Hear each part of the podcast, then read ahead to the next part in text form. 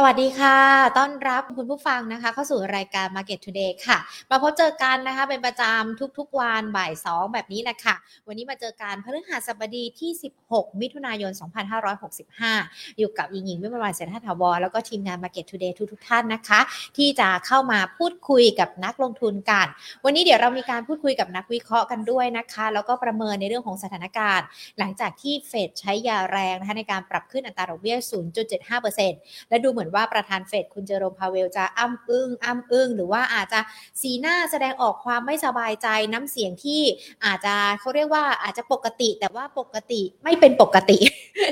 เข้าใจกันใช่ไหมคะว่าเป็นยังไง เพราะว่าแน่นอนมันเกิดจากในเรื่องของทิศทางอัตราดอกเบี้ย แล้วในอนาคตมันน่าจะมีการส่งสัญญาณในเรื่องของการปรับขึ้นอัตราดอกเบี้ยด้วย ดังนั้นเดี๋ยววันนี้มาพูดคุยประเด็นนี้กับนักวิเคราะห์กันด้วยนะคะ แต่ก่อนที่จะพูดคุยกันค่ะ ขอบพระคุณผู้สนับสนุนหลักใจดีของเรากันก่อนนะคะ True 5G คบกับ True ดียิ่งกว่า และจากทางด้านของธนาคารไทยพาณิชย์จำกัดมหาชนค่ะ ขอบพระคุณนะคะ ที่ให้การสนับสนุนรายการ Market Today ของเราด้วย ใครที่เข้ามากันแล้วทักทายกันนะคะ ทั้ง Facebook แล้วก็ YouTube Money and Banking Channel วันนี้เราจะคุยกับนักวิเคราะห์กันในหลากหลายประเด็นที่เชื่อว่าน่าจะเป็นประโยชน์แล้วก็เป็นความรู้กันด้วยนะคะ พูดคุยกันเลยค่ะ กับคุณกิตพลภายภัยสารกิจผู้ช่วยกรรมการผู้จัดการจากบริษัทหลักทรัพย์ UOB เคเหียนประเทศไทยจำกัดมหาชนค่ะสวัสดีค่ะ คุณกิตพลคะครับ สวัสดีครับค่ะมาเจอกันหลังจากที่เรารับรู้ในเรื่องของเฟดกันไปแล้วด้วยนะคะ และที่สำคัญพอเมื่อคืนเนี้ยขึ้น 0.75 มันก็อาจจะเป็นไปตามที่คาดการณ์กันไว้ด้วยเพราะว่าเงินเฟ้อสหรัฐมีการปรับตัวเพิ่มขึ้น แต่ถ้าเรามองรายละเอียดลึกๆกันแล้ว มันก็ยังมีอะไรที่ดูเหมือนจะซับซ้อน เกี่ยวกับในเรื่องของการปรับขึ้นอัตราดอกเบี้ยด้วยนะคะ คุณกิตพลมองถ้อยแถลงของเฟดเมื่อคืนนี้ยังไงกันบ้างกับแนวโน้มอัตราดอกเบี้ยด้วยอะค่ะ ครับจริงๆต้องถือว่า reaction ของตลาดที่ปรับตัวขึ้นเมื่อคืนเนี่ยเป็นสิ่งที่น่าจะ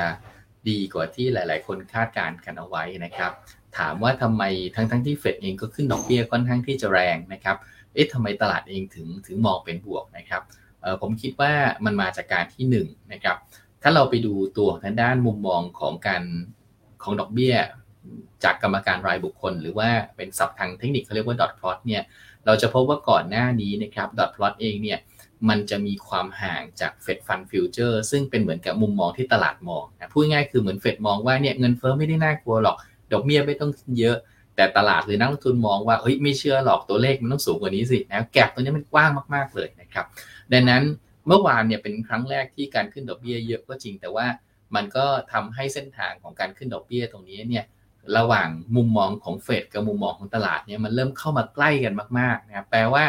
จากก่อนหน้านี้ทุกคนกลัวกันว่าพอมันแก็บห่างๆเนี่ยเฟดไม่ขึ้นก็คือไม่ขึ้น แต่ถ้าเฟดขึ้นทีนึงเนี่ยเราอาจจะเจอตูมทีเดียว 1% 1%กว่าเนี่ยออกมาได้เลยนะครับคนก็เลยจะกลัวว่าเอ้ยมันจะมีดาวไซด์ที่คาดไม่ถึงนะครับอย่างไรก็ตามเนี่ยพอเมื่อคืนเนี่ยเฟดตัดสินใจที่จะปิดแก็บตรงนี้ให้มันแคบลงไปด้วยตัวเองเนี่ย ก็ต้องถือได้ว่าโอเค มันมีความท้าทายแหละในการขึ้นดอกเบี้ยให้มันสูงในระดับนั้น ว่าจะกระทบเศรษฐกิจหรือเปล่า แต่อย่างน้อยที่สุดเนี่ยมุมมองของตลาดกับมุมมองเฟดก็ถือได้ว่าใกล้กัน แล้วก็ช่วยปิดความเสี่ยงจากการขึ้นดอกเบี้ยแบบที่เรียกว่าสูงมากๆเนี่ยในอนาคตไปได้นะครับผมคิดว่าตรงนี้เป็นในเชิงถ้าอธิบายหรือพูดเป็นภาษาบ้านๆเนี่ยผมคิดว่าไม่ได้ต้องต้องบอกว่าไอ้เรื่องของการขึ้นดอกเบี้ยเมื่อวาน ไม่โดยโดยตัวมันเองไม่ใช่ข่าวดีในการที่จะเพิ่มหรือทำให้ตลาดเองจะมีอัพไซด์อะไรนะแต่ว่าการออกมาลักษณะแบบนี้มันเหมือนช่วยปิดดาวไซด์จากการที่ตลาดเองจะตกใจจากการขึ้นดอกเบี้ยในอนาคตแรงๆซะมากกว่านะครับดังนั้นก็ต้องบอกว่าภาพนี้ครับคือการที่บวกจากการที่ดาวไซด์ช่วงสั้นเนี่ยเฟดช่วยปิดมันเอาไปนะครับซึ่งเมื่อวานนอกจากเฟดแล้วก็ต้องบอก ECB เองก็เป็นคนหนึ่งที่มีการประชุมนะครับ แล้วอารมณ์เดียวกันเลยครับ ก็คือส่งสัญญาณที่เป็นลักษณะของการที่เรียกว่า ปิดความเสี่ยงว่าไอ้คนกลัวว่าขึ้นดอกเบี้ย เริ่มขึ้นดอกเบี้ยเริ่มทำ QE แล้ว QT แล้วเนี่ยจะมีประเทศในยุโรปไม่ไหวหรือเปล่า เขาก็บอกว่าไอ้ถ้างั้นเราก็จะใช้วิธีช่วยปกป้องช่วยกันไม่ให้ยิวขึ้นแรงนะครับ ซึ่งก็จะถามว่าจริงแล้วเป็นสิ่งที่ดีไหมไม่ไม่ดีในระยะยาวเลยนะครับกับยุโรป แต่ว่าถ้ามองระยะสั้นอย่างน้อยที่สุดเราก็เราก็สรุปได้ว่ามันจะไม่มีประเทศไหนในยุโรปเนี่ยที่เจอผลกระทบจากมาตรการนี้จนกระทั่งทำให้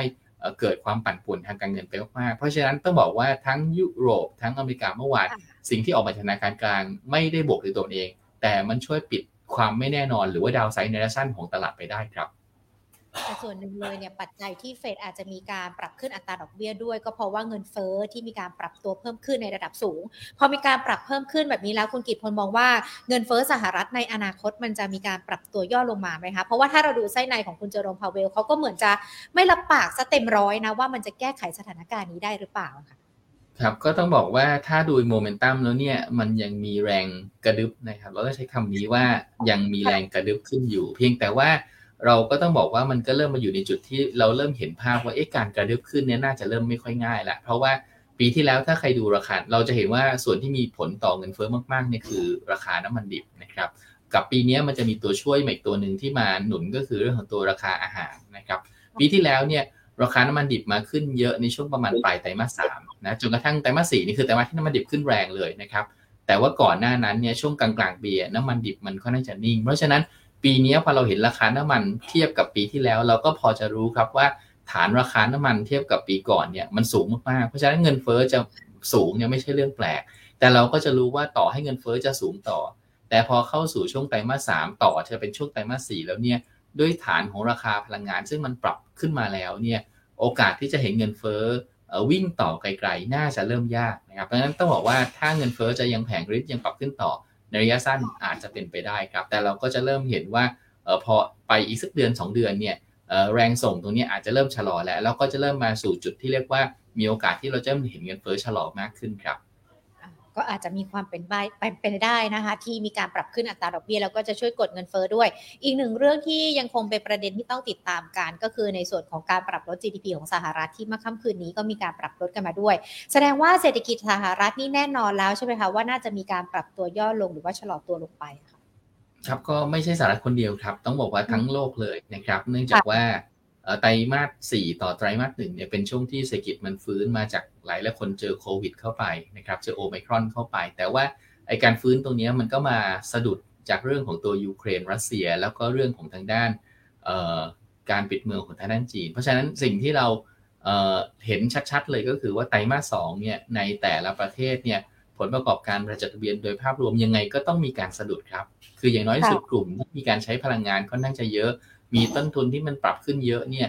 นั้นต้องสะดุดแน่ๆนะครับแต่ว่าทีเนี้ยมันก็จะมีความท้าทายว่าแล้วกลุ่มที่เกี่ยวกับการบริโภคในแต่ละประเทศเนี่ยจะสะดุดตามไปด้วยหรือเปล่า อันนี้ขึ้นอยู่กับรายประเทศเลยครับแล้วก็อาจจะต้องมองแยกกันไปในแต่ละกลุ่มแต่ละอุตสาหกรรมด้วยนะครับขณะเดียวกันเนี่ย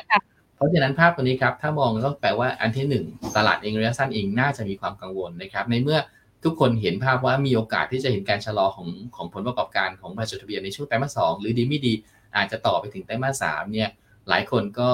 เลยอาจจะต้องบอกว่าก็จะมามีความระมัดระวังมากขึ้น หรือถ้าจะเลือกหุ้นก็อาจจะพยายามหลบจากกลุ่มที่มันมีความเสี่ยงของผลประกอบการที่จะถูกปรับลงนะครับ ไปอยู่ในกลุ่มที่มันมีมันมีความเสี่ยงต่ำกว่า หรือว่ามีแนวโน้มที่จะได้ประโยชน์จากดอกเบี้ยที่เป็นขาขึ้นซะมากกว่าครับดังนั้นภาพตัวนี้ยังไงก็จะเป็นปัจจัยกดดันภาพรวมนะครับ แต่ว่าสิ่งที่เรารับมือกับตรงนี้ได้ก็คือการที่พยายามไป หาอะไรที่มันน่าจะตอบรับปัจจัยลบไปเยอะแล้ว หรือว่าอย่างน้อยสุดไม่มีความมีความเสี่ยงจากการที่จะเจอผลกระทบเรื่องต้นทุนเนี่ยระดับที่ต่ำกว่าครับ ค่ะ อันนี้ก็จะเป็นภาพรวมเกี่ยวกับในเรื่องของตลาดทุน ตลาดหุ้นทั่วโลกนะคะที่รับในเรื่องของผลการประชุมเฟดด้วย พอมองย้อนกลับมาที่ประเทศไทยค่ะ เปิดตลาดมามันดูเหมือนว่าจะปรับตัวขึ้นนะคะคุณกิตพล แต่พอปิดภาคเช้าเนี่ยดูเหมือนมันย่อลงไป เกิดอะไรขึ้นหรือว่าประเด็นในเรื่องของอัตราดอกเบี้ยมีผลมากน้อยยังไงกันบ้างกับตลาดหุ้นไทยหรอคะ ครับก็ถามว่าในฝั่งของตลาดหุ้นไทยตอนเช้าเปิดขึ้นมาบวก 10 กว่าจุดเลยนะครับ 13 จุด แล้วก็สุดท้ายย่อลงมาจนกระทั่งตอนนี้ติดลบนะครับ ก็ต้องบอกว่าในภาพของเอเชียวันนี้ก็มีทิศทางคล้ายๆกัน คืออาจจะยังไม่ถึงขั้นติดลบในหลายตลาด แต่ว่าจากตอนเช้าซึ่งเราเห็นการเปิดบวกในหลายตลาดนะครับในระดับประมาณสัก 1%ปลายๆ2%เนี่ยพอมาถึงช่วงปิดภาคเช้าเนี่ยหลายตลาดเองย่อลงไปครึ่งหนึ่งแหละคือบวกเนี่ยหายไปครึ่งหนึ่งนะครับ ถามว่าเป็นเพราะอะไรก็จริง ๆ เป็นเพราะประเด็นที่เราคุยกันเมื่อกี้ครับว่าในภาพของผลประกอบการไตรมาสสองก่อนหน้านี้ต้องบอกว่าช่วงปลายเดือนพฤษภาคมต่อต้นเดือนมิถุนายนนะครับเป็นช่วงเวลาที่ถือได้ว่าเป็น free time นะครับเป็น free time เพราะว่าตอนประกาศผลประกอบการเดือนพฤษภาคมไปแล้วเนี่ยส่วนใหญ่ก็จบภายในครึ่งเดือนแรกนะครับอาจจะมีคนที่งบเลวงบแย่งบไม่ดีนะแต่ว่า มันก็จะจบเป็นอดีตไปแล้วนะครับ ในขณะเดียวกันเนี่ยงบไตรมาสสองกว่าที่จะมาถึงในรอบต่อไปเนี่ยมันก็คือประมาณแถวช่วงเดือน 7 ต่อเดือน8นะครับดังนั้นช่วงประมาณปลายเดือน 5 ถึงประมาณต้นเดือน6เนี่ยถือว่าเป็นช่วงฟรีไทม์นะคือคนที่ดีคนที่มีมุมมองอนาคตต่อไปข้างหน้าดี ก็จะสามารถฟื้นตัวไปได้ แต่ขณะเดียวกันต่อให้ข้างหน้าไตรมาสสองจะไม่ดีเนี่ยบางทีก็ฟื้นตัวขึ้นมาเหมือนกันครับ เพราะว่า มันก็น่าจะไกลมากจากงบนะครับ แล้วขณะเดียวกันเนี่ยมันก็มีโอกาสที่จะรีแลกซ์หลังจากหลายตัวเนี่ยปรับลดลงมาค่อนข้างจะเยอะครับ แต่ว่าพอมาถึงช่วงระยะเวลาณปัจจุบันตรงนี้ ตรงนี้ก็จะเริ่มเข้าสู่หน้าของความเป็นจริงมากขึ้นครับ เพราะว่าคนก็จะเริ่มกลับเข้ามาในโหมดที่เวลามีความไม่แน่นอนที่มันเพิ่มสูงขึ้น คนก็จะเริ่มมองไปข้างหน้าครับไตรมาสสองเป็นยังไงล่ะ ซึ่งตอนนี้ก็จะเริ่มเห็นการทยอยทำกันบ้านแล้วนะครับ ว่าเอ๊ะตกลงไตรมาสสองกลุ่มไหนบ้างจะดีจะแย่แค่ไหน เราอาจจะยังไม่เห็นประมาณการที่นักวิเคราะห์ทำนะครับ ว่าแต่ละกลุ่มเนี่ยกำไรออกมาเป็นยังไง แต่อย่างน้อยที่สุด สิ่งที่เราพอจะคิดได้ก็คือเรารู้ครับใครใช้น้ำมันเยอะ ใครมีต้นทุนที่เป็นโภคภัณฑ์เยอะอาจจะค่อนข้างเหนื่อยนะครับขณะเดียวกันใครที่มีรายได้ที่มันอิงโภคภัณฑ์หรือว่าอิงเงินบาทที่มันอ่อนค่าในกลุ่มนี้อย่างน้อยที่สุดน่าจะมีตัวช่วยหรือน่าจะมีปัจจัยบวกที่เข้ามานะครับดังนั้นก็ต้องบอกว่าโดยคร่าวๆเนี่ยครับยังไม่มีการเห็นภาพละเอียด แต่ว่าเราเริ่มเห็นแล้วว่านักทุนเอง พอมาถึงวันนี้ครับก็จะเริ่มปรับโพซิชันแล้ว ตอนนี้สิ่งที่ทุกคนมองจะเริ่มไม่มองเรื่องเรื่องของเฟดแล้วนะครับ เพราะว่าเรารู้ว่าเฟดประชุมอีกทีหนึ่งนับไปอีก 45 วันเลย ไม่รีบแล้วตอนนี้สิ่งที่คนจะมองมากกว่าก็คือว่าเฮ้ยงบไตรมาสสองเนี่ยมันจะมาช่วงเวลาแถวแถวข้างหน้าเราแล้วนะดังนั้นตรงนี้สิ่งที่เราต้องตามดูก็คือว่าต้องเริ่มคิดแล้วครับว่ากลุ่มไหนจะกระทบและกลุ่มไหนที่น่าจะเริ่มมีโอกาสที่จะลุ้นเห็นการฟื้นตัวครับ อืมก็คือถ้าพูดง่ายๆ ก็คือประเด็นเฟดดอกเบี้ยเนี่ยเรารับรู้กันไปแล้ว ตอนนี้อาจจะต้องมามองในเรื่องของงบ หรือว่าผลประกอบการในช่วงไตรมาสที่ 2 ที่อาจจะต้องดูด้วยว่ากลุ่มไหนอาจจะดีกลุ่มไหนอาจจะแยกกันด้วย ดังนั้นเองในช่วงระหว่างที่เรารองบที่จะออกมาหรือว่ามันอาจจะต้องมีประเด็นที่ต้องติดตามกันด้วย เรามองในเรื่องของภาพรวมตลาดดัชนี มันยังคงมีโอกาสย่อตัวลงไปด้วยไหมคะคุณกิตผลคะ ครับก็มีความเป็นไปได้นะครับ จริง ๆ แล้วเป้าภาพที่เราคุยกับนักลงทุนเอาไว้ตั้งแต่ต้นปีก็คือ 1,540 ถึง 1,730 นะครับ อันนี้อิงกรอบการเคลื่อนไหวเนี่ยที่ 16.6 เท่าถึง 18.6 เท่า forward PE นะครับ เพราะฉะนั้นแปลว่าอะไรแปลว่า เราก็ไม่ได้คิดว่าจะเห็นตลาดแบบเรียกว่าเละจนกระทั่งต่ำกว่าพันห้านะครับ แต่ว่าโอกาสที่จะลงมาแถวพันพันห้าร้อยกลางๆพวกนี้ต้องบอกว่าเป็นจุดที่มันมีความเป็นไปได้นะครับ ถามว่า ความเสี่ยงที่จะต่ำกว่าพันห้าถ้ามันจะเกิดขึ้นเนี่ยมันมามันจะมาจากอะไรนะก็ต้องบอกว่า อันนั้นถ้าเกิดสมมติว่าเราเห็นเอ่อต้องบอกว่าถ้าเกิดสมมติว่าเศรษฐกิจสหรัฐนะหรือเกิด recession อย่างรุนแรงหรือว่ารวดเร็ว เนื่องจากมีสถานการณ์บางอย่างเปลี่ยนแปลงไป อันนั้นเป็นไปได้ครับ ที่เราจะเจอความเสี่ยงต่อกว่าพันห้าแต่ณสถานการณ์ปัจจุบันซึ่งเราคิดว่าต่อให้จะมี recession ก็จะไม่ใช่สิ่งที่เกิดขึ้นภายในปีนี้ ในขณะเดียวกันภาพของยุโรปเนี่ยการที่ ECB สเต็ปมาทำอะไรบางอย่าง ก็ทำให้ปีนี้ก็จะยังไม่ใช่ปีที่ ยุโรปเนี่ยเจอสถานการณ์ที่เรียกว่าระเบิดลงหรือว่านิวเคลียร์ลงอยู่ดีนะครับดังนั้นภาพตัวนี้ครับก็ยังประเมินว่าการลงมาในโซนประมาณพันห้าร้อยกลางๆตัวนั้นเนี่ยน่าจะเป็นโอกาสมากกว่าขณะเดียวกัน แต่ว่าความสำคัญก็คือการเลือกหุ้นการเลือกตัวที่มันจะไม่มีเออมันมีความเสี่ยงจากการถูกปรับประมาณการลงต่ำแล้วก็มีโอกาสที่จะดีขึ้นต่อเนื่องเนี่ยตรงนี้จะเป็นความท้าทายของนักลงทุนครับ ค่ะ แล้วในส่วนของเงินทุนเคลื่อนย้ายล่ะคะ เราประเมินยังไงกันบ้าง เพราะว่าแน่นอนเทรนดอกเบี้ยโลกมันเป็นในส่วนของการปรับขึ้น แต่ของบ้านเราอาจจะต้องดูกันอีกพิจารณากันด้วย เพราะกรงอเองเขาก็ยังคงส่งสัญญาณก้ากึ่งในเรื่องของการปรับขึ้น หรือว่าอาจจะยังคงเดิมกันด้วยถึงแม้ว่าเสียงจะแตกด้วยนะคะครับก็ต้องบอกว่ามีโอกาสที่เงินคืนเครื่องเคลื่อนเคลื่อนย้ายในระยะสั้นเนี่ยมันอาจจะชะลอตัวหรืออาจจะมีการปรับลดลงนะครับ หรือมีการไหลออก แต่ว่าในภาพใหญ่ๆ6ถึง12 เดือนเนี่ยเรายังให้น้ำหนักกับทิศทางเงินทุนที่มันไหลเข้ามากกว่า ถามว่ามาจากอะไรนะครับอันที่หนึ่งเนี่ยเราก็จะเห็นว่าการที่ค่าเงินบาทอ่อนส่วนใหญ่เนี่ยมันมักจะเกิดจากการที่เราขาดดุลบัญชีเดินสะพัดซึ่ง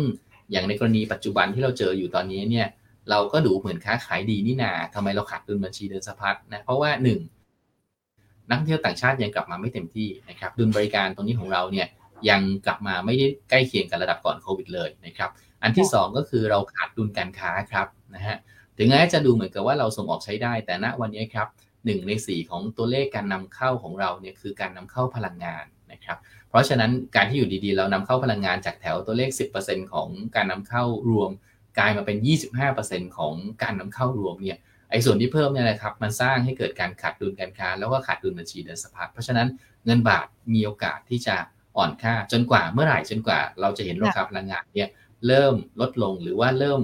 อยู่ในระดับที่ต่ำลงจนกระทั่งเราเริ่มกลับมาสมดุลทางการค้าได้นะครับ อันที่ 2 ก็คือต้องบอกว่าณปัจจุบันครับถ้าเราไปดูผลตอบแทนพันธบัตรสหรัฐในกรอบที่ต่ำกว่า 10 ปีลงมา เราจะพบว่าพันธบัตรในหลายช่วงอายุของเราเนี่ยมียิวหรืออัตราผลตอบแทนพันธบัตรที่ต่ำกว่า US นะครับแปลว่า เอ้ยถ้ามันเป็นนักทุนตัดสินใจว่าจะเอาเงินเข้า US กับเข้าไทยเนี่ยเอ US ได้สูงกว่าเราในบางรุ่นเนี่ยอาจจะ 1%เลยอย่างเงี้ยนะครับ ก็เป็นไปได้ที่ทำให้อาจจะเกิดการปรับพอร์ตครับ โดยการขายบอลไทยนะเข้าซื้อบอล US โดยเฉพาะในส่วนที่มันเป็นพวกช็อตดูเรชันนะครับ อันนี้ก็เป็นอีกปัจจัยหนึ่งที่ทำให้ระยะสั้นเนี่ยเงินบาทมีโอกาสที่ไหลออกได้ แต่ว่าถ้ามองภาพระยะยาว 6-12 เดือนเนี่ยการเติบโตของเศรษฐกิจอาเซียน แล้วก็ไทยซึ่ง มีโมเมนตัมที่ดีในปี 65 และ 66 ซึ่งสวนคนอื่นเลยนะครับ ในภูมิภาคอื่นของโลกอย่างสหรัฐอเมริกา ยุโรปก็ดีเนี่ย GDP พีคไปแล้วตั้งแต่ปี 64 นะครับ พอ 65 66 เนี่ย มันจะเป็นสารวันเตี้ยลงแล้ว ในขณะที่ของเราเองเนี่ย 64 เราดีแบบนิดๆ 65 เราจะดีมากหน่อย 66 เรายังมีโมเมนตัมไปต่อ เพราะฉะนั้นภาพการดีของเศรษฐกิจอาเซียนนะครับ โดยภาพรวมจะทำให้ในแง่ของ asset allocation เนี่ย คนที่มีเงินแล้วลงทุนทั่วโลกก็ต้องคิดแล้ว เอ้ย ในภูมิภาคอื่น มันชะลอหมดเลยอะมีอาเซียนโตอยู่เพราะฉะนั้นเคยลงทุนอาเซียนไว้ 100 บาทเนี่ยลงไว้ 5 บาท เอ๊ะเราต้องมานั่งคิดใหม่แล้วว่าเราจะลงอาเซียน 8 บาทดีไหม10 บาทดีหรือเปล่านะครับดังนั้นผมคิดว่าในภาพนี้ครับก็เลยเป็นภาพที่ในภาพระยะกลางฟันโฟน่าจะยังไหลเข้าเพียงแต่ระยะสั้นการราคาพลังงานที่ทำให้เกิดการขาดดุลบัญชีเดินสะพัดนะครับก็จะยังเป็นปัจจัยถ่วงระยะสั้นที่ทำให้เราอาจจะเห็นเงินทุนไหลออกระยะสั้นก่อนได้ครับ พอเราเห็นปัจจัยต่างๆ เห็นความท้าทายที่ยังคงมีอยู่ในตลาดหุ้นไทยด้วยนะคะ ดังนั้นเองกลยุทธ์การลงทุนนักลงทุนในช่วงนี้ควรจะต้องมีการจับจังหวะหรือปรับยังไงกันบ้าง แน่นอนเนี่ยเมื่อก่อนนี้เราอาจจะมีทั้งหุ้นสั้นกลางยาวนะคะคุณกิตผลแต่ตอนนี้มันยังคงใช้หลักการพวกนี้ได้อยู่หรือเปล่าคะโอเคครับ ก็ต้องบอกว่าจริงๆแล้ววันนี้เนี่ยครับในสภาวะที่มีความไม่แน่นอนกับขนาดเดียวกันเนี่ยตลาดเองก็ตอบรับปัจจัยเชิงบวกที่หลายๆคนมองไปแล้วนะครับ แล้วก็ขณะเดียวกันเนี่ยกว่าที่จะมีปัจจัยเชิงบวกที่หนุนภาพของเศรษฐกิจเราอีกทีก็คือจะค่อนไปในทางช่วงปลายปลายปีนะครับ ซึ่งเราตอบไม่ได้ชัดๆ ว่าวันนี้เอ๊ะถึงแค่สักปลายไตรมาสสามจะเริ่มดีขึ้นแล้ว หรือจริงๆจะต้องเข้าไปถึงท้ายช่วงไตรมาสสี่เลยนะครับ ดังนั้นมันเหมือนกับว่าเรารู้ว่าแรงส่งในทางบวกเริ่มหมด แรงกดดันทางลบจะเริ่มมา ก่อนที่จะเห็นแรงส่งทางบวกในช่วงปลายปลายปีอีกครั้งหนึ่งก็แปลว่า เราอาจจะต้องระวัง 2-3 เดือนข้างหน้าตรงนี้สักนิดหนึ่งนะครับทีนี้วิธีการในการระวังเนี่ยก่อนหน้านี้อาจจะใช้การมีหุ้นสั้นกลางยาว ตอนนี้ concept ก็อาจจะต่างจากเดิมไปนิดเดียวนะครับก็คือการที่เรียกว่าตัดสินใจว่าจะมีหุ้นหรือมีเงินสดเท่าไหร่นะครับในสภาวะที่มันมีความไม่แน่นอนแบบนี้ เราอาจจะมีหุ้นครึ่งหนึ่งเงินสดครึ่งหนึ่งครับหรือจริง ๆ เราจะมีหุ้น 40 เงินสด 60 ก็ได้นะครับ โดยเฉพาะคนที่ไม่ได้ติดตามภาพของทางด้านการลงทุนอย่างต่อเนื่อง หรือว่าไม่ได้ มีไอเดียการลงทุนที่ชัดเจนว่าตกลงแล้วมันมันควรจะเป็นแบบไหนหรือกลุ่มไหนจะดีเนี่ยถ้าไม่ได้มีความชัดเจนตัวนี้ ก็แนะนำให้ใช้น้ำหนักการลงทุนที่สักแค่ 40%พอนะครับทีนี้อีกวิธีหนึ่งนอกจากเรื่องของของการมีเงินสดในมือแล้วเนี่ยอีกวิธีหนึ่งช่วยได้ก็คือลองไปดูครับว่าไอ้กลุ่มไหนเซกเตอร์ไหน หรือว่าจริงๆแล้วในภาพของภูมิภาคไหนเนี่ยที่มันเริ่มมีสัญญาณเชิงบวก ถ้าเราไปดูแล้วตอนนี้เราจะเห็นว่าเกือบทุกประเทศในโลกเนี่ยเริ่มส่งสัญญาณของการถอนมาตรการ การเงินนะครับอย่างผ่อนคลาย แต่เราก็จะเห็นว่าคนที่ฟื้นมาเศรษฐกิจตั้งแต่โควิด ในเป็นคนแรกๆ จริงคนหนึ่งเลยก็คือจีนนะครับ จีนฟื้นจนกระทั่งผ่านจนกระทั่งซบแล้วครับแล้วก็เจอโควิดไปรอบหนึ่งทีนี้ปลายปีนี้เราจะเริ่มเห็นการค่าฟื้นตัวของจีน แล้วก็ขณะเดียวกันการฟื้นในรอบนี้ก็จะมีการอัดมาตรการต่างๆ ในการกระตุ้นเศรษฐกิจ เพราะฉะนั้นก็แปลว่าถ้าเรามองภาพที่ทุกคนกำลังอยู่ในโหมดของการถอนแต่จีนกำลังอยู่ในโหมดของการต้องกระตุ้นเศรษฐกิจเนี่ยก็แปลว่าโดย relative แล้วเนี่ยภาพรวมหุ้นจีนมีแนวโน้ม หรือมีโอกาสที่จะให้ผลตอบแทนที่ดีกว่าหลาย ๆ ภูมิภาคของโลกได้นะครับดังนั้นก็แปลว่าใครที่เคยมีกองทุนจีนแล้วติดอยู่นะครับ อาจจะกำมือไก่หน้าผากอยู่ว่าโอ้ติดลบไป 40%นะซื้อถูกแล้วได้ถูกกว่าอีกเนี่ยณวันนี้ไม่ใช่เวลาเบือนหน้าหนีนะครับเป็นเวลาที่จะต้องตั้งใจครับว่า เอ้ย เราอาจจะต้องซื้อเพิ่มบ้าง เราอาจจะต้องถัวบ้าง หรือว่าจริงๆตอนนี้อาจจะเริ่มมีกองทุน ที่ออกมาเสนอขาย มีพวก Target Fund ของหุ้นจีนที่จะออกมานะครับ เราอาจจะต้องพยายามหาจังหวะในการที่จะเข้าไปลงทุนหรือมีมี allocation ของหุ้นจีนในสัดส่วนที่เพิ่มสูงมากขึ้นครับ ค่ะผู้ชมที่ดู Facebook ไลฟ์กับ YouTube นะคะ ถ้ามีคำถามเขียนคำถามมากันได้นะคะ หรือว่าถ้าใครมีกองทุนมีหุ้นจีนกันอยู่ เขียนมาบอกกันก็ได้นะ ว่าก่อนหน้านี้ปรับตัวย่อลงไปเท่าไหร่แล้วตอนนี้สัญญาณเริ่มปรับตัวตัวดีขึ้นแล้วหรือยังนะคะ แน่นอนค่ะคุณกิพลพอเราฟังแบบนี้มันดูเหมือนว่าตลาดอะอาจจะมีปัจจัยต่างๆ แล้วคนที่เข้ามาลงทุนถ้ายังเหมือนแบบใจไม่แกร่งพอยังเชี่ยวชาญหรือว่าติดตามปัจจัยต่างๆ ได้ยังไม่ถ่องแท้เท่าไหร่ อาจจะเลือกที่จะถือเงินสดมากสักนิดนึงนะคะ แล้วก็แบ่งสัดส่วนมาลงทุนหุ้นด้วยเพื่อที่จะได้มีผลตอบแทน ดังนั้นเองในช่วงนี้ท่ามกลางความท้าทาย มันก็ยังมีโอกาสในการที่เราจะเข้าไปเก็บหุ้นดีๆ ใช่ไหมคะใช่ครับก็ต้องบอกว่าก็จะมีนะครับ เพียงแต่ว่าเราก็อาจจะต้องมีไอเดียการลงทุนหรือมีภาพที่ว่าชัดเจนว่าเอ๊ะเราประเมินว่ากลุ่มไหนเนี่ยมันมีโอกาสที่จะเห็นการฟื้นตัวนะครับ อย่างเช่นตอนนี้ถ้าเราเชื่อมั่นในประเด็นหนึ่งนะครับ ก็คือประเด็นในเรื่องของตัวการเปิดเมืองและเปิดประเทศเนี่ยนะครับ ซึ่งผมเชื่อว่าก็ยังเป็น story ใหญ่ไปจนทั้งถึงสิ้นปีนี้ เพียงแต่ว่า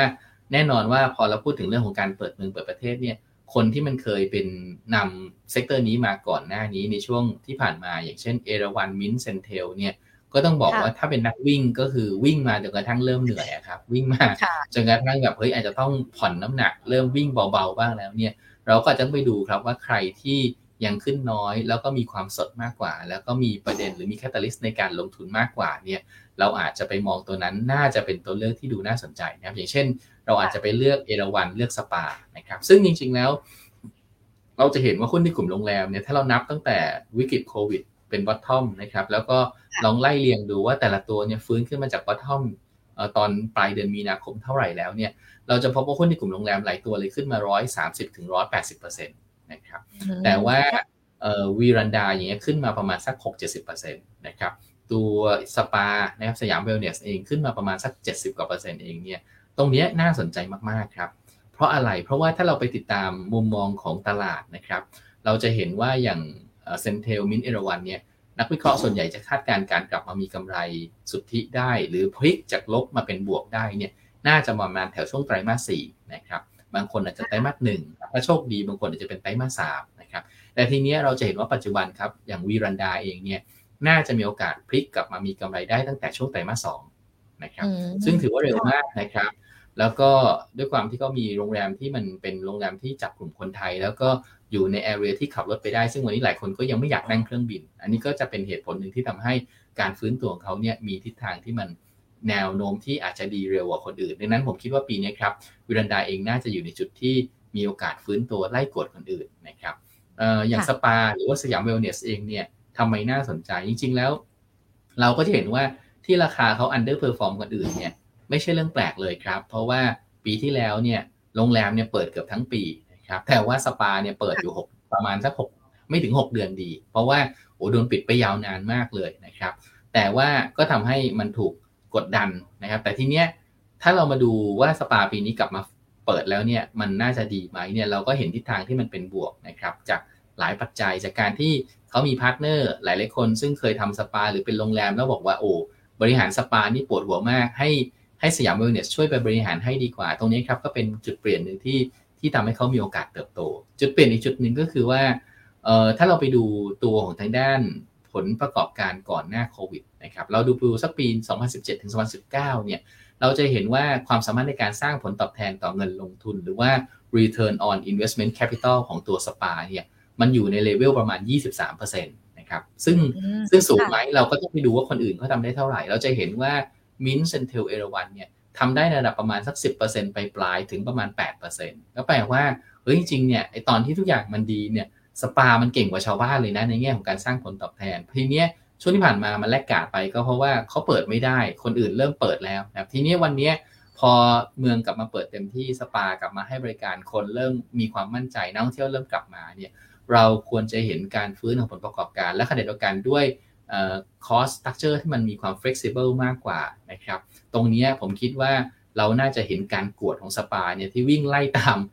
คนอื่นที่วิ่งนำไปก็น่าจะเยอะแล้วนะครับดังนั้นต้องบอกว่าถ้ามองกลุ่มท่องเที่ยว เราก็อาจจะมามอง laggard ที่เห็น catalyst ในการฟื้นตัวอย่างเช่นวีรันดาหรือว่าสปาครับ ค่ะ ตัวสปาตอนนี้8บาท 15 สตางค์แล้วมันถือว่าเป็นจังหวะที่จะเข้าไปเก็บได้เลยไหมคะ คุณกิตพลแล้วเรามองราคาที่เขาจะเติบโตหรือว่าเป้าหมายในอนาคตไว้ยังไงกันบ้างคะ ก็ได้ครับ แต่ผมคิดว่าระหว่างทางมันอาจจะมีความเสี่ยงในการแกว่งตัวในโซนประมาณแถว7บาทปลายๆอันนี้เป็นสิ่งที่เกิดขึ้นได้นะครับเพราะราคาหุ้นก็ฟื้นขึ้นมาจากโซนประมาณแถว6บาทกลางๆนะครับขึ้นมาถึง 8 บาทกลางๆ นี่ก็ประมาณสัก 30กว่าเปอร์เซ็นต์เหมือนกันดังนั้นย่อระยะสั้นเป็นไปได้ แต่ถ้าเราดูจะเห็นว่าคนที่มีต้นทุนในการถือครองหุ้นเนี่ยส่วนใหญ่ก็จะมีต้นทุนในระดับประมาณแถว 7 บาทปลายๆนะครับดังนั้นแปลว่าการลงต่อจากตรงนี้เราจะเริ่มมีเพื่อน หรือว่ามีมีคนมาอยู่ร่วมกับเราในต้นทุนที่เราไม่ได้เสียเปรียบนะครับ ขณะเดียวกันเราก็จะเห็นว่าในในภาพตรงในภาพของของการที่เขา laggard กลุ่มก็น่าจะเยอะ แต่ว่ามีโอกาสที่จะเห็น performance ที่ไล่กวดกลุ่มได้ในเกณฑ์ที่ดี ถ้ามันเป็นแบบนั้นจริง ผมคิดว่าการฟื้นของราคาหุ้นในช่วงต่อไปเนี่ยน่าจะมีโอกาส outperform กลุ่มได้นะครับดังนั้นก็แนะนำครับว่าช่วงสั้นมันอาจจะผันผวนนะครับ แต่ว่าถ้าเราทำ money management ได้ทยอยซื้อแบ่งการเข้าซื้อ เป็นสามไม้สี่ไม้ก็ได้สำหรับคนที่อยากจะบริหารความเสี่ยงตรงนี้ครับ ผมคิดว่าเริ่มทยอยซื้อตัวนี้ได้ แล้วก็ไม่ได้ดูน่ากังวลครับค่ะแล้วอ่าแล้วตัววิลันดาล่ะคะ ตอนนี้เจ็ดบาทสิบแล้วนะคะ แล้วก็ดูเหมือนว่าจะเริ่มเริ่มมีแนวโน้มปรับเพิ่มขึ้นด้วย ยังคงเป็นจังหวะที่เข้าไปได้หรือว่ามันจะมีโอกาสย่อลงมาให้เราเข้าไปเก็บได้ในราคาที่ต่ำกว่านี้ไหมคะ ก็มีโอกาสย่อบ้าง แต่ผมไม่คิดว่าจะเยอะนะครับ เพราะว่าอันที่หนึ่งก็คือต้องราคาหุ้นเนี่ยยังและกาดกลุ่มอยู่เยอะ แล้วขณะเดียวกันวันนี้ เราเริ่มเห็นความชัดเจนแล้วว่าเขาจะมีทิศทางของผลประกอบการที่น่าจะกลับมาเป็นบวกได้เร็วกว่ากลุ่มอุตสาหกรรมนะครับ ขณะเดียวกันถ้าเราไปดูปริมาณการสะสมหุ้นนะครับในช่วงที่ผ่านมาเราจะพบว่าคนที่ซื้อวิรันดาเนี่ยก็ไม่ได้ซื้อได้ถูกมาก ก็คือซื้อได้ประมาณแถว6บาท50 ถึงประมาณ 7 บาทนะครับ เพราะฉะนั้นแปลว่าราคาราคาปัจจุบันเนี่ยเอ้ยเพื่อนเราเยอะนะครับเพื่อนอยู่ในโซนแถวๆนี้ทั้งนั้นเลยในขณะเดียวกันถ้าเราไปดูย้อนหลังไปในอดีตเนี่ยคนที่เคยซื้อขายวิรันดาปริมาณการซื้อขายในอดีตที่เยอะๆเนี่ยอยู่ในโซน 9 บาทขึ้นไปนะครับก็คือพูดง่ายติดบาทติดเงินตั้งแต่ 9 บาทกว่าตอนที่เข้าตลาดใหม่ๆ แล้วก็เข้าปุ๊บสักพักหนึ่งก็เจอโควิดเลย มันก็เลยลงนะครับ ดังนั้นถามว่า ถ้ามองในภาพนี้น่าสนใจครับ เพราะว่าเออเจ็ดบาทถึง9บาทคือโซนที่คนไม่มีเลย แปลว่าถ้าสมมติราคาหุ้นทรงตัวได้ แล้วก็มีโอกาสปรับขึ้นเกิน 7 บาทไปเรื่อยๆเนี่ยโซน 7 บาทถึง 9 บาทเป็นโซนที่หุ้นสามารถแรลลี่ได้เร็ว โดยที่อาจจะไม่มีใครมาสกัดเท่าไหร่ เพราะว่าคนที่มีส่วนใหญ่คือโซน 9 บาทเท่านั้นเลยนะครับเพราะฉะนั้นผมคิดว่าโซนแถวนี้ครับ7บาทต้นๆเราไม่ได้เสียเปรียบต้นทุน แล้วก็อยู่ในจุดที่น่าสนใจครับ ค่ะโอ้โห ดูเหมือนว่าเป็น 2 ตัวที่ก่อนหน้านี้ อาจจะมีการพูดถึงบ้าง แต่ว่าอาจจะมีตัวอื่นๆเข้ามาด้วยนะคะ แต่พอรอบนี้ทั้งวิลันดาแล้วก็ตัวสปาก็กลับมาน่าสนใจกันอีกรอบหนึ่ง นอกจากนี้ยังมีกลุ่มอื่น ๆ หรือว่าเป็นตัวเปิดเมืองอื่น ๆ ด้วยไหมคะ ที่นักลงทุนพอจะเข้าไปจุดโอกาสได้อะค่ะ โอเคครับ มีครับ เพราะว่าจริงๆ แล้วเนี่ยในภาพของการเปิดเมืองกลุ่มที่มันน่าจะได้ผลบวกนะครับ อย่างธนาคารพาณิชย์ก็ใช่นะครับ ซึ่งในกลุ่มธนาคารพาณิชย์ก็จะเป็นหุ้นหลักที่เราพอจะรู้จักกันอยู่แล้วก็คือ BBL กับตัว Tisco นะครับที่เป็นท็อปพิกของเรานะครับ นอกจากนั้นแล้วเนี่ยในกลุ่มของอาหาร transportation พวกนี้น่าสนใจครับ เพราะว่าเราเริ่มเห็นภาพแล้วนะครับว่า food inflation ที่ราคาอาหารมีการทยอยปรับเพิ่มขึ้นสูงขึ้นต่อเนื่องก็แปลว่าหุ้นในกลุ่มที่ ทำในเรื่องของตัวเกี่ยวกับอาหาร พวกนี้นะครับก็น่าจะมีทิศทางที่ดีนะครับ ซึ่งมีใครบ้างนะเออจริงๆ แล้วต้องบอกว่า CPF พวก TU ได้ทั้งนั้นเลยนะครับ เพียงแต่ว่าปีนี้เรามอง CPF อาจจะมีความเด่นกว่า TU แล้วก็ถ้าเป็นตัวเล็กๆ หน่อยนะครับอาเซียนนะครับตัวของทั้ง KSL เอง เป็นตัวที่น่าจะเห็นภาพของประกอบการที่ดีขึ้นต่อเนื่องนะครับสำหรับ transportation เนี่ยอาจจะต้องมามอง AOT แค่ตัวเดียวนะครับ เพราะว่าจริงๆ แล้ว transportation ตัวอื่นเนี่ยมันทำโลจิสติกซึ่งส่วนใหญ่แล้วเนี่ยจะเจอผลกระทบจากเรื่องของตัวราคาน้ำมันที่ปรับเพิ่มสูงขึ้นนะครับก็ทำให้การกระทบต้นทุน แต่ว่า AOT เนี่ยไม่มีต้นทุนในเรื่องน้ำมันเลยนะครับมีแค่ปริมาณการขนส่งมีเครื่องบินที่เริ่มกลับมามากขึ้นนะครับมีต่างชาติที่เดินทางมามากขึ้น มีเที่ยวบินในประเทศที่เยอะขึ้นเนี่ยก็จะเป็นปัจจัยบวกผลประกอบการโดยที่ไม่ได้ต้องไปแตะในเรื่องความเสี่ยงเรื่องต้นทุนนะครับดังนั้นก็ จะเป็นตัวอาหารกับธนาคารพาณิชย์ แล้วก็ขนส่งอย่าง LT นะครับซึ่งจริงก็ตีมท่องเที่ยวด้วย สุดท้ายถามว่ามีกลุ่มหนึ่งซึ่งไม่ใช่เป็นหุ้นไทยโดยตรง แต่ว่าน่าสนใจจริงๆในวันนี้ก็คือหุ้นในกลุ่มที่อิงเศรษฐกิจจีนนะครับในวันนี้เราในตลาดหุ้นไทยจะมีตัวที่ถ้าเราอยากลงทุนในจีนเนี่ยเราไม่จำเป็นต้องขนเงินออกไปโบกนอกก็ได้ แต่เราก็จะมีตัวเลือกบางตัวที่เป็นพวก DR depository receipt นะครับ หรือว่าจะเป็นตัวทางด้าน ETF ที่ลงทุนแล้วมีสินค้าตัวอ้างอิงเป็นหุ้นจีนหรือว่าเป็นดัชนีหุ้นจีนนะครับ ดังนั้นตัวของทางด้านบาบา80 Tencent 80 หรือว่าตัวของทางด้านไชน่าซึ่งเป็น ETF อิง CSI 300 เนี่ย เรามองว่าน่าสนใจทั้งนั้นเลยนะครับ คือจะเห็นว่าจีนเองเนี่ยราคาหุ้นซบลงมาค่อนข้างจะเยอะมากโดยเฉพาะหลังการปิดเมืองนะครับขณะเดียวกันเนี่ยวันนี้เริ่มกลับเข้ามาสู่โหมดของการเปิดเมืองแล้ว แล้วก็มีมาตรการกระตุ้นเศรษฐกิจด้วยนะครับดังนั้นเราก็มองว่า ภาพของหุ้นเหล่านี้ครับที่อิงจีนมีความน่าสนใจ แล้วก็มีโอกาสที่ด้วยนโยบายที่ต้องบอกว่าทั้งโลกอยู่ในโหมดของการชะลอหรือพยายามที่จะคุมเรื่องของตัวสภาพคล่อง แต่ว่าจีนเองอยู่ในโหมดที่เรียกว่ายุบตัวมาแล้ว แล้วก็ต้องอัดสภาพคล่องเพื่อฟื้นเศรษฐกิจเนี่ยตรงนี้จะทำให้หุ้นจีนมีโอกาสที่จะ outperform หลาย ๆ ตลาดนะครับดังนั้นผมคิดว่าเราเองก็มี participation ตรงนั้นได้โดยการเข้าไปซื้อพวก DR หรือว่าตัว ETF ที่อิงหุ้นจีนครับ อย่าง BABA80ที่ที่เราดูกันเนี่ย เราจะเคยเห็นการปรับขึ้นของเขาแล้วก็การปรับตัวย่อลง แล้ววันนี้ราคามันก็ยังคงเป็นแดงๆอยู่นะ4บาท52คุณกิพลมองว่า มันน่าจะไปได้เนาะตามทิศทางเศรษฐกิจ มันต้องใช้ระยะเวลาในการฟื้นไหมคะสำหรับตัวนี้ ก็ต้องบอกว่าจริงๆแล้ววันนี้บาบาเนี่ยราคาลงมาหารสามนะครับ ถ้าใครเคยไปดูก่อนอันนี้เอ่อต้องบอกว่าบาบาแปดสิบอาจจะไม่ได้เห็น แต่ว่าถ้าเราเราจะลงทุนบาบาแปดสิบควรจะไปดูบาบา ที่ตลาดหุ้น N ส s d a q กับบาบาที่ตลาดหุ้นฮ่องกงด้วย เราก็จะเห็นว่าราคามันหารสามลงมานะครับเพราะฉะนั้นวันนี้จากแพงๆวันนี้กลายเป็นว่า PE อยู่ 11-12 เท่าเนี่ยถือว่าน่าสนใจเลยนะครับขณะเดียวกันเราก็เห็นว่าการผ่านตัวของด้านดาวเทรนของตัวระยะยาวนะครับของตัวบาบาขึ้นมาเนี่ยแถวประมาณสักหนึ่งเอ่อหนึ่งร้อยต้นๆเนี่ยตรงนี้ถือว่าน่าสนใจมากๆ ต้องบอกว่า แต่พอไปดูบาบา80เนี่ยมันอาจจะเป็นแนวต้านประมาณสัก 4 บาทต้นๆขึ้นมานะครับดังนั้นตรงนี้เราอาจจะมีการย่อระยะสั้น แต่ก็มองว่าการย่อตรงนี้ครับลงไปเนี่ยอาจจะมีแนวรับลึกหน่อยก็คือประมาณสัก 4 บาท 30-40 ตัวนั้นเนี่ยเป็นโซนที่น่าสนใจหรือเป็นโซนที่เรียกว่าการลงต่อจะเข้าสู่โซนที่เป็นโซนซื้อมากกว่านะครับเราจะเห็นว่าเส้นค่าเฉลี่ยต่างๆ ก็เริ่มปรับทิศทางเริ่มเปลี่ยนทิศแล้วด้วยนะครับดังนั้นถ้าเราเชื่อมั่นกับการที่จีนจะกระตุ้นเศรษฐกิจแล้วก็มองว่าเอ๊ะ หุ้นมันก็โดนลงโทษมาเยอะพอสมควรแล้วณจุดนี้ครับคือจุดที่เราต้องกลับไปถัวหรือกลับไปเพิ่มน้ำหนักการลงทุนในหุ้นจีนครับค่ะ อันนี้ก็ดูเหมือนว่าจะเป็นภาพรวมนะคะ แล้วก็หุ้นที่อาจจะต้องใช้ระยะเวลาในการฟื้น แต่ว่าเข้าไปเก็บได้แหละ ในอนาคตเติบโตกันแน่ แต่ว่าถ้าท็อปพิกในช่วงนี้คุณกิจพลมันยังพอมีให้กับนักลงทุนที่อาจจะชอบเล่นสั้นด้วยไหมคะ โอเคครับ ก็ถามว่าถ้ามาเอาท็อปพิกในช่วงนี้นะครับ เราชอบตัวไหนนะครับ ก็ต้องบอกตัวแรกเลยครับ เราชอบวีรันดาครับ ค่ะ อืมนะครับก็เราชอบวีรันดาโดยเรามองว่าจากโซน 7 บาท เรามองว่ากรอบการเก็งกำไรของวีรันดาอยู่ในโซนประมาณ 7 บาทถึง 9 บาทนะครับเพราะฉะนั้นในโซนแถว 7 บาทตัวนี้เป็นโซนที่ดูค่อนข้างจะน่าสนใจ แล้วก็ราคาหุ้นเราน่าจะเห็นการค่อยๆ sideway ขึ้น ซึ่งถ้าเราไปดูหุ้นในกลุ่มท่องเที่ยวตัวอื่นเนี่ยเวลาที่มันทดสอบ high เดิม ในช่วงประมาณสักหกเดือนหรือ1ปีที่ผ่านมาพอผ่านมาได้คราวนี้เราจะเห็นแรลลี่ที่วิ่งขึ้นดีๆนะครับดังนั้นถ้าในเมื่อวันนี้ซึ่งเราจะเห็นว่านี่เป็นสำคัญมากจะเห็นว่าแนวต้านปัจจุบันเนี่ยเป็นการผ่านแนวต้านในระดับ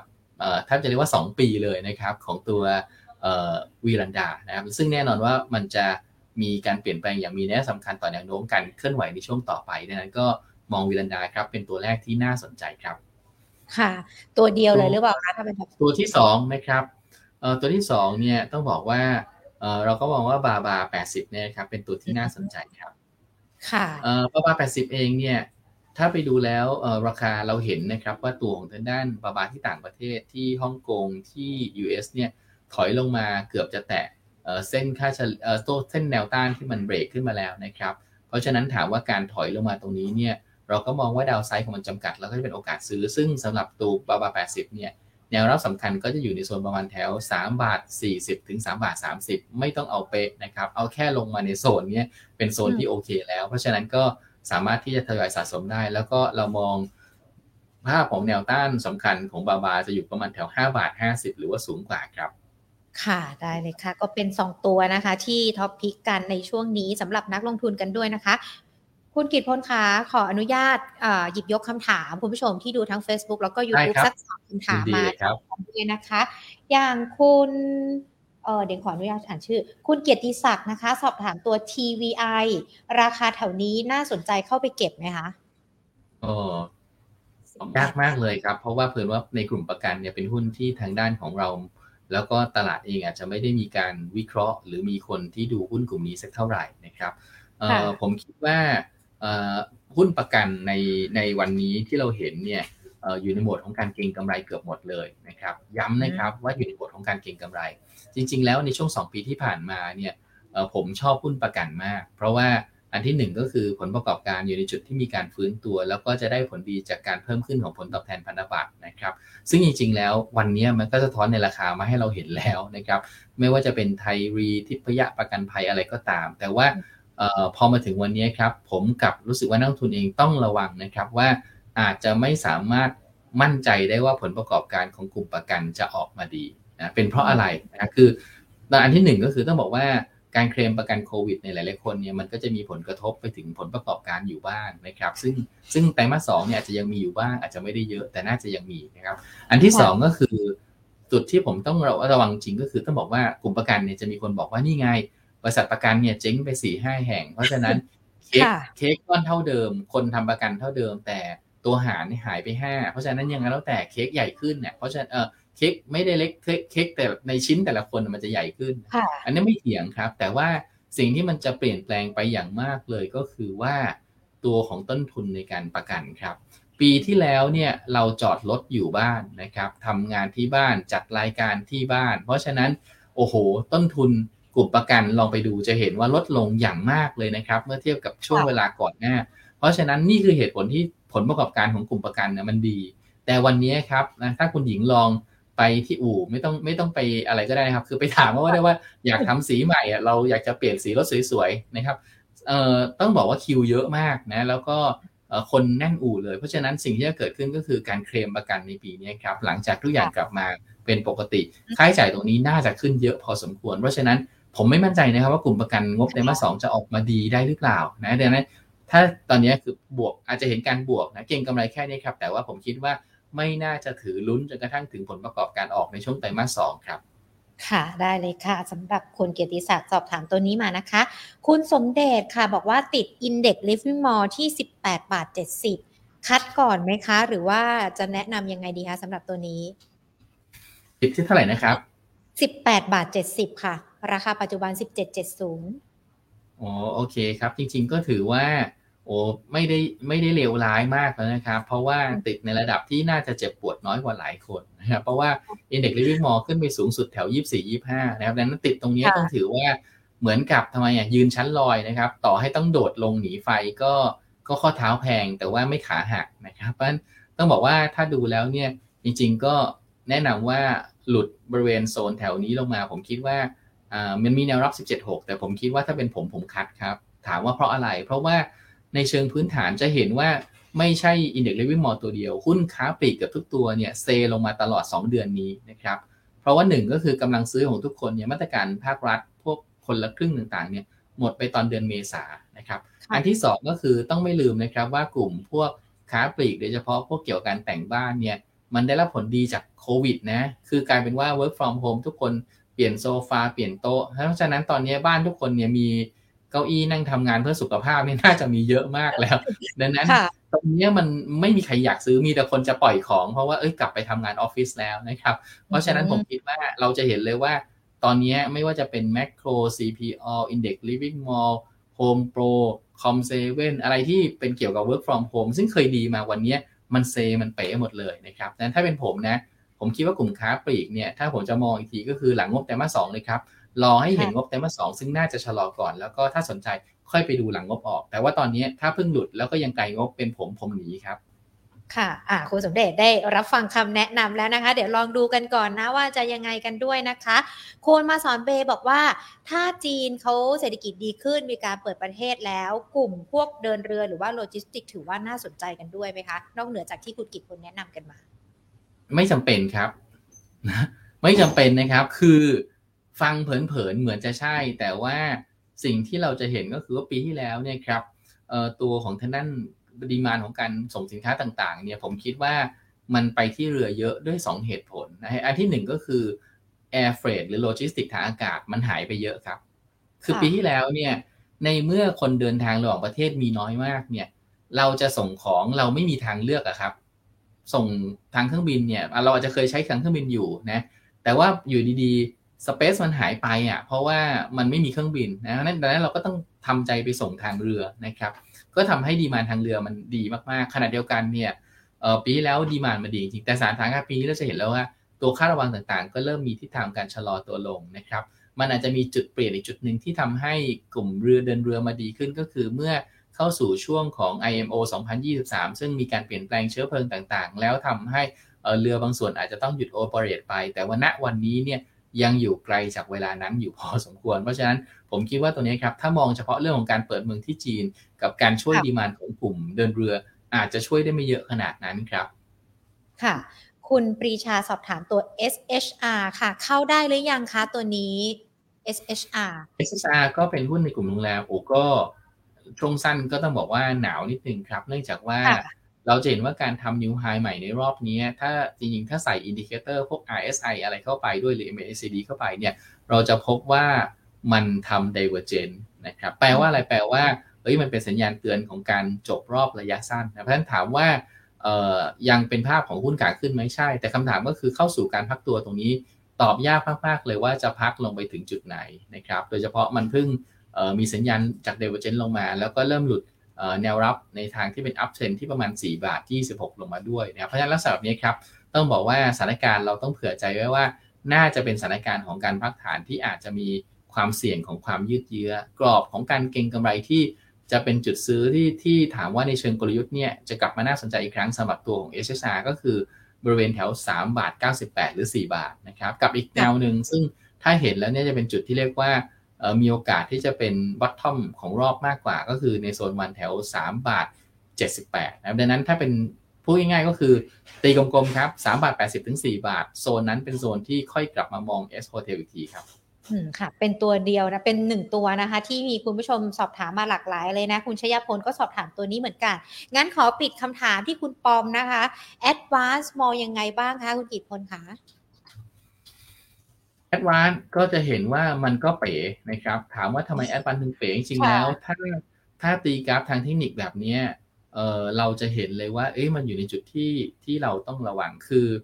ถ้าสมมุติว่าเราลองลากเอ่อโลจุดต่ำสุดนะครับ ในช่วงประมาณแถวเดือน 7 เดือนกรกฎาคมเนี่ยไปแตะจุดต่ำสุดอีกทีประมาณแถวเดือน 10เนี่ยนะครับเอ่อ โทษทีเป็นไม่ใช่ครับ เป็นโลก่อนหน้าตัวนั้นนี่ครับ โลตอนที่ก่อนหุ้นจะขึ้นนะครับ แถวเดือนกรกฎาคมปีที่แล้วครับอ่าเดี๋ยวนะ สักครู่นะคะ คุณกิพลเดี๋ยวน้องกำลังทำให้นะถ้าเราลากตั้งแต่โลเดือนเจ็ดปีที่แล้วนะครับ ไปยังประมาณแถวเดือนสิบปีที่แล้ว มันจะเป็นเส้นเฉียงขึ้นนะครับ เป็นเฉียงขึ้น อ่าเดี๋ยวจริงผมแชร์หน้าจอนะครับ เดี๋ยวผมให้ผมลองแชร์หน้าจอค่ะคุณกิจจะดูชาร์ตกันง่ายหน่อยนะครับได้เลยค่ะ ขอบคุณค่ะอ่าสำหรับคุณผู้ชมที่สอบถามตัวนี้มาเดี๋ยวรอสักครู่นะคะ เราจะเปิดชาร์ตกราฟนะ ให้เข้าใจกันอย่างถ่องแท้เลยนะคะสำหรับตัววนะครับ ถามว่า ADVANC เนี่ยนะครับเราจะเห็นว่าตั้งแต่ไต่ระดับขึ้นไปตามเส้นสีน้ำเงินเข้มเนี่ย จุดที่มันดูไม่ดีคือแถวนี้ครับ คือหนึ่งหลุด uptrend ที่เกาะขึ้นมาตลอด 6-7 เดือนปีที่แล้ว แล้วก็ขณะเดียวกันครับ การดีดตัวกลับขึ้นมาไม่สามารถที่จะกลับขึ้นไปเหนือ uptrend ที่เขาหลุดมาได้นะครับดังนั้นต้องบอกว่าจุดตัวนี้คือจุดของการเปลี่ยนแปลงแนวโน้มเลยนะฮะนะครับเพราะฉะนั้นจริงๆแล้วถ้าเป็นในเชิงของสไตล์การเทรดเนี่ยถ้าไม่สามารถกลับไปยืนเหนือเส้นสีน้ำเงินเข้มได้ในหัวตรงแถวๆนี้เนี่ยต้องบอกว่าลงมาเท่าไหร่ก็ไม่เล่นนะครับต้องบอกว่าลงมาเท่าไหร่ก็ไม่เล่นนะคือต้องแยกนะครับ อันนี้ ถ้าจะซื้อเพื่อลงทุนหรืออะไรเนี่ยอีกภาพหนึ่ง แต่สมมติว่าถ้าในอย่างคนที่จะเทรดสั้นเนี่ยการกลับไปยืนเส้นนี้ไม่ได้เนี่ยมันตอบยากมากเลยว่ามันจะถอยไปถึงโซนไหน หรือว่าจะไปตั้งหลักตรงไหนนะครับทีนี้ถามว่าถ้าเราจะมาดูเนี่ยเราต้องใช้วิธีอื่นแล้วว่าเอ๊ะการพักฐานในกรอบของการขึ้น ถ้าเรามองว่าตัวนี้เป็นการขึ้นหนึ่งรอบเนี่ยการพักฐานตัวนี้จะมีดาวไซด์ที่มีโอกาสลุ้นอีกทีนึงก็คือ 197 บาทนะครับเพราะวันนี้ เราอยู่ในโซนใกล้ๆแล้วก็แปลว่าเริ่มอยู่ในจุดที่เริ่มก็ต้องบอกว่าน่ารักน่าลุ้นนะครับ ก็คือแถวใกล้ๆ 200 บวกลบตัวนี้ครับ มีโอกาสที่จะเป็นจุดที่เป็นการสร้างฐานของทางด้านแอดวานหรืออาจจะเป็นจุดที่เรียกว่าอยู่ในจุดที่เรียกว่าเป็นจุดซื้อที่เลย low risk entry level ที่น่าจะแก้สถานการณ์ได้ดังนั้นถ้าสนใจจุดแถวนี้เป็นจุดโซนเฉียงซื้อนะครับ แต่ว่าต้องบอกเลยนะ ยังยังเป็นจุดที่มันอาจจะยังเสียเวลาในการพักในการอะไรได้ แต่ว่าแถว 197 แถว 200 ตัวนี้เป็นโซนที่ติดแล้ว แก้สถานการณ์ได้ติดแล้วน่าจะหลุดครับ อืมค่ะ คุณกฤษพลขาขออีกหนึ่งตัวนะคะ มีคุณผู้ชมเข้ามาคุณอาร์ตลิเวอร์พูล CSS ค่ะ ตัวสั้น ๆ ก็ได้ค่ะสำหรับตัวนี้ โอเค CSS นะครับโอ้ก็ไม่ไปไหนเลยนะ เพราะว่าปีก่อนหน้านั้นมีช่วงของการฟื้นนะครับ แต่ว่าเซนส์เองก็จะมีเรื่องของการประมูลพวกงานต่างๆ ซึ่งไม่แน่ใจว่าช่วงหลังเนี่ยทิศทางงานเป็นยังไงครับแต่ว่าในทรงลักษณะแบบนี้ดูไม่ค่อยสวยเท่าไหร่ครับ แล้วก็ ต้องบอกว่าถ้าหลุดแนวรับสำคัญก็คือโซนประมาณแถวบาท 82ตรงนี้เนี่ยเออมันมีโอกาสที่จะสะบัดลงมาเร็วๆ ในระดับประมาณแถว 10-15 สตางค์เลยนะครับดังนั้นต้องบอกว่าตัวนี้ครับเอ่อถ้าไม่ได้มั่นใจกับว่ามันจะมีดี หรือไม่ได้ติดตามพื้นฐานอย่างมั่นคงอยู่แล้วเนี่ยผมคิดว่าก็ขอไม่รีบครับก็ขออนุญาตที่จะรอก่อน ดังนั้นอย่าลืมนะครับตอนนี้เดือนช่วงสามอาทิตย์ที่ผ่านมาเป็นช่วง free time ที่เรียกว่าหุ้นหลายตัวเนี่ย ดีเลวไงก็ขึ้นได้หมด แต่ถ้าขนาดเป็นช่วง free time แล้วมันยังขึ้นไม่ได้เนี่ย ผมคิดว่าระมัดระวังไว้สักหน่อยดีกว่าครับค่ะได้เลยค่ะ คุณกีพลขาวันนี้ขอบพระคุณมาก ๆ เลยนะคะ มาพูดคุยกัน แล้วเดี๋ยวโอกาสหน้าเราพูดคุยกับ Market Today กันอีกนะคะยินดีครับ สวัสดีครับขอบคุณค่ะ สวัสดีค่ะ เอาละค่ะคุณผู้ชมคะวันนี้พูดคุยกันครบถ้วนทุกประเด็นเลยนะคะ เกี่ยวกับในเรื่องของเฟดกันด้วย แล้วก็ในเรื่องของการตอบคำถามหุ้นกันด้วยนะคะ คุณอาร์ตลิเวอร์พูลเข้ามาตอนท้ายพอดีเลยถามตัว CSS นะคะ ก็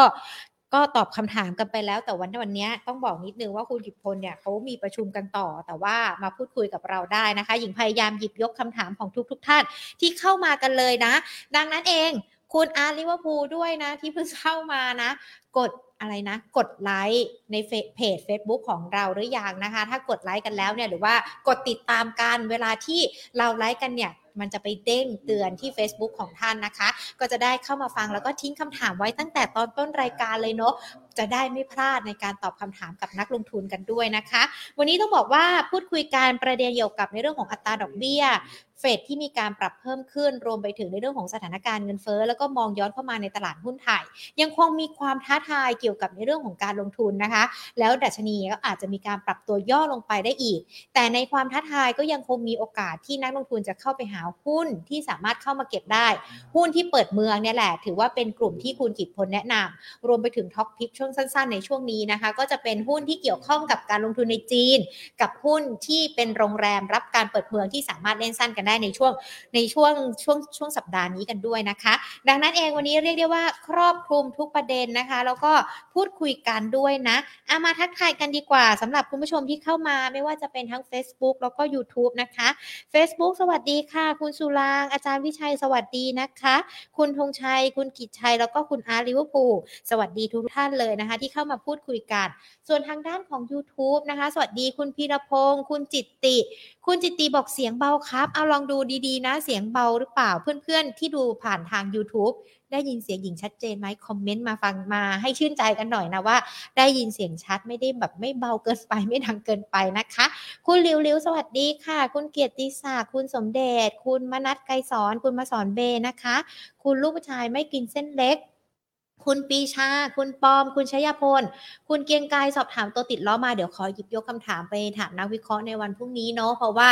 เรามีการพูดคุยกับนักวิเคราะห์กันไปแล้วนะคะ งั้นย้ำกันอีกรอบหนึ่งเลย Market Today ของเรานะคะ มีการพูดคุยกันเนี่ยตั้งแต่บ่าย 2 จนถึงประมาณบ่าย3โมงนะคะ ดังนั้นถ้าไม่อยากพลาดในเรื่องของการเงินการลงทุน กด Subscribe ที่ YouTube กันไว้ กดไลค์ที่ Facebook นะคะ มีการไลฟ์กันหรือว่ามีการลงคลิปอะไรกัน แจ้งเตือนในช่องทางของท่านที่มีการกดติดตามกันมา ก็จะได้มีการเข้ามาพูดคุยกัน แล้วก็เขียนคำถามกันมาไว้เป็นคำถามแรก ๆ เลยนะคะ ก็จะได้มีการพูดคุยกับนักวิเคราะห์กันด้วย คุณพิรพงศ์บอกเสียงชัดเจนค่ะ คุณสุนทรบอกเสียงดังชัดเจนครับอู้ขอบคุณนะคะสำหรับคอมเมนต์ที่เขียนบอกกันมาด้วยนะคะ อาจารย์วิชัยก็บอกเสียงดังชัดเจนดีค่ะ ขอบพระคุณทุก ๆ ท่านเลยสำหรับการติดตามกันด้วยนะคะ ส่วนใครที่ติดตามรับชมรายการ Market Today วันนี้ต้องบอกว่าหมดเวลาแล้วนะคะ และเดี๋ยวดี๋ยวพรุ่งนี้บ่ายสองกลับมาเจอกันใหม่ วันนี้ลากันไปก่อนนะคะ สวัสดีค่ะ